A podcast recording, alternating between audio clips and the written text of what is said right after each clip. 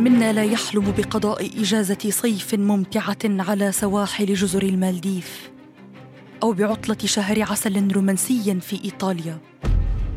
مع الأسف قد يهدد تغير المناخ مخططاتكم الحالمة.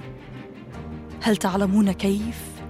تعالوا معي لاصحبكم في رحلة حول العالم لنرى كيف ستعيد ظاهرة الاحتباس الحراري تشكيل خريطة كوكبنا من جديد.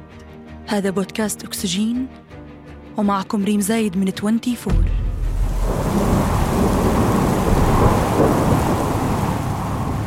تتوقع العديد من الأبحاث غرق الكثير من المدن والجزر الساحلية تحت سطح الماء وانقراض عدد كبير من الكائنات الحية.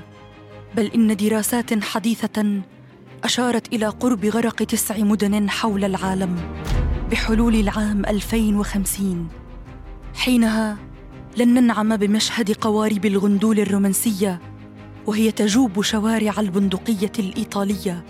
فتلك المدينة الحالمة على ضفاف البحر الادرياتيكي تعتبر من أكثر المناطق عرضة لخطر الانغمار تحت سطح الماء بسبب الاحتباس الحراري.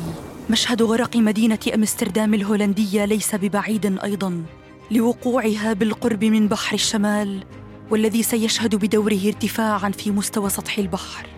وماذا عن المالديف الساحرة؟ يحذر اتحاد العلماء المعنيين بالطبيعة من أن ارتفاع مستوى سطح البحر في هذه البقعة من العالم سيؤدي إلى غرق نحو 77% من مساحة جزر المالديف بحلول العام 2100 ويا لهول الكارثة كيف لنا أن نتجاهل بانكوك عاصمة تايلاند السياحية الشهيرة؟ والتي تعد بين المدن الأكثر تضررا من ظاهرة الاحتباس الحراري فهي مبنية على تربة رملية تغرق بنسبة تتراوح بين 2 إلى 3 سنتيمترات كل عام. وعلى الرغم من أن الدول العربية لا تساهم في الانبعاثات الغازية الضارة بأكثر من 5% فإن تأثير التغير المناخي سيكون قاسيا عليها نظرا لوقوع العديد من المدن قرب الشواطئ. التي ستتأثر حتما بارتفاع مستويات المياه الناجم عن التغير المناخي مما يجعل خطر غرقها يلوح في الأفق.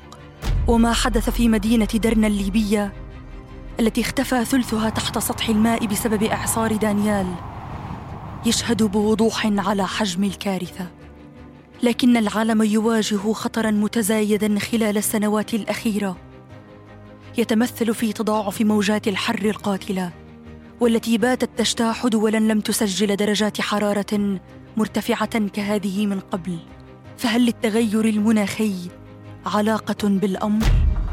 تابعوني في الحلقة التالية من بودكاست أكسجين لمعرفة الإجابة عن هذا السؤال.